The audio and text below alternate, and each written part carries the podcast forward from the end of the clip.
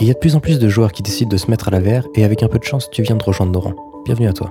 Si tu viens de te prendre un casque ou si tu as réussi à convaincre un de tes potes gamer pancake de s'en prendre un, il va falloir que vous trouviez un jeu auquel jouer ensemble. Et si possible, sans faire de nouveau chauffer la carte de crédit, qui est déjà bien souillée. J'ai d'ailleurs souvent eu l'occasion de pouvoir faire essayer la VR à quelqu'un pour sa première fois et je me pose souvent la question du premier titre parfait. Je partais souvent avec des jeux contemplatifs pour que l'expérience soit la plus simple possible à prendre en main et que la personne puisse ainsi tout simplement apprécier les joies de l'immersion. Mais après plusieurs essais, je me rends compte qu'il faut un peu de gameplay pour comprendre tout le potentiel de l'outil. Le problème, c'est que si l'on prend un jeu un peu plus complexe, il devient très difficile de montrer à la personne comment jouer, vu qu'elle est complètement absorbée dans un monde virtuel. L'idéal serait d'être avec lui dans ce monde pour lui montrer, mais peu de jeux sont capables d'offrir un panel de possibilités de gameplay tout en restant simple, fun et gratuit, le tout accompagné d'un mode multijoueur. Salut, c'est Isocel et aujourd'hui je vais te parler de Half Half. Sorti en septembre 2019, Half Half est un jeu multijoueur composé de mini-jeux ayant pour but de te faire bouger et d'établir des liens avec les autres joueurs, que tu les connaisses ou non.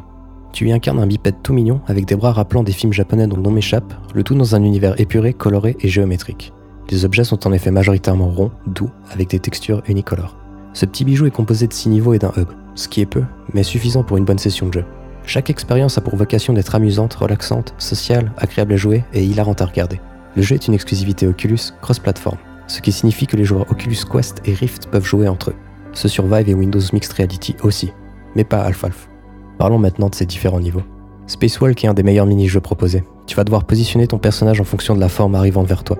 Chaque bon positionnement te rapporte des points et l'objectif est d'en avoir le plus. À chaque round, les formes arrivent de plus en plus rapidement, ce qui va te forcer à faire des squats, des grands mouvements de bras et des torsions de ton corps afin de monter sur la plus haute marche du podium.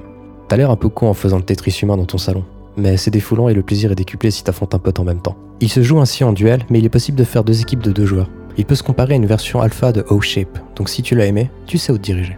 Glider n'est pas vraiment un jeu, mais plutôt une expérience. Il s'agit de faire du deltaplane dans un immense environnement avec tes nouveaux amis. Je n'ai pas l'impression qu'il y ait une limite de joueurs pour celui-ci, donc l'expérience variera en fonction du nombre de joueurs sur le serveur. Je dis ça parce qu'il y a moyen de faire de très beaux vols une fois accompagné.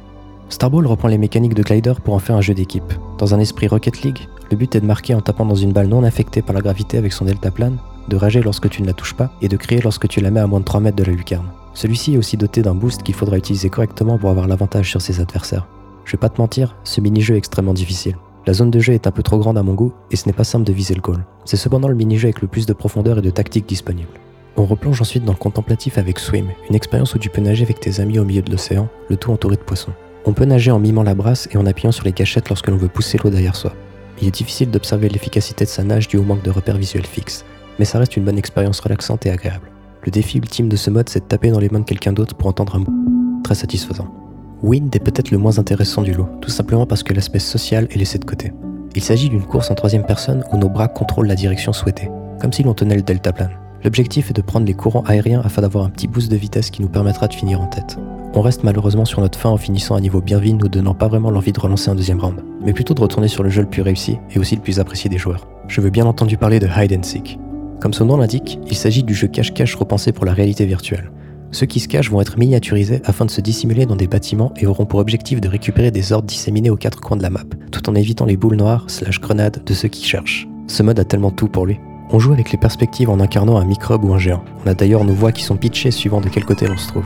On a du tir à l'arc pour se déplacer, ce qui marche juste trop bien en VR, une map fournie, de la coopération, un bon rythme, bref, s'il y a un jeu à retenir, c'est bien celui-ci. Le jeu est jouable en deux équipes de deux joueurs et il y a toujours suffisamment de monde pour être au complet. Voilà pour les mini-jeux. Globalement, on constate que le but va être essentiellement de connecter les joueurs en leur proposant des activités qui vont proposer différentes formes d'interaction. On y observe aussi qu'on peut faire un jeu social sans avoir à faire recours à la parole. À ce propos, Alpha a fait le pari de nous plonger dans un jeu de ce genre tout en évitant le contenu offensant, souvent provoqué par les joueurs. Comme dit précédemment, notre personnage ne peut pas parler. Tout ce que vous dites sera en effet transformé en la la la, ce qui apporte un certain charme à l'œuvre. De plus, dans le hub, les personnages deviennent transparents lorsqu'ils sont trop rapprochés pour éviter toute forme de harcèlement. Malgré cela, je vous le conseille vivement pour son aspect social car vous allez remarquer que la gestuelle suffit à créer des liens entre les joueurs. On pourrait facilement comparer ce jeu à Journey, un chef-d'œuvre sorti sur PS3 où vous pouvez croiser d'autres joueurs dans votre aventure, faire un bout de chemin ensemble et tisser des liens avec ceux-ci, alors que vos seuls moyens de communication sont limités par nos mouvements et par un seul son. Half-Life n'est bien évidemment pas exempté de défauts. En plus d'une non-régularité dans la qualité des niveaux, on y retrouve des soucis de connexion persistants et on fait également assez rapidement le tour des jeux proposés. Pourtant, celui-ci laisse une expérience mémorable en tête, que ce soit pour moi ou les autres personnes à qui j'ai pu le faire tester. Et c'est finalement exactement ce que je cherchais en guise de premier pas dans la VR. Un jeu simple, amusant, social et qui nous remplit de souvenirs.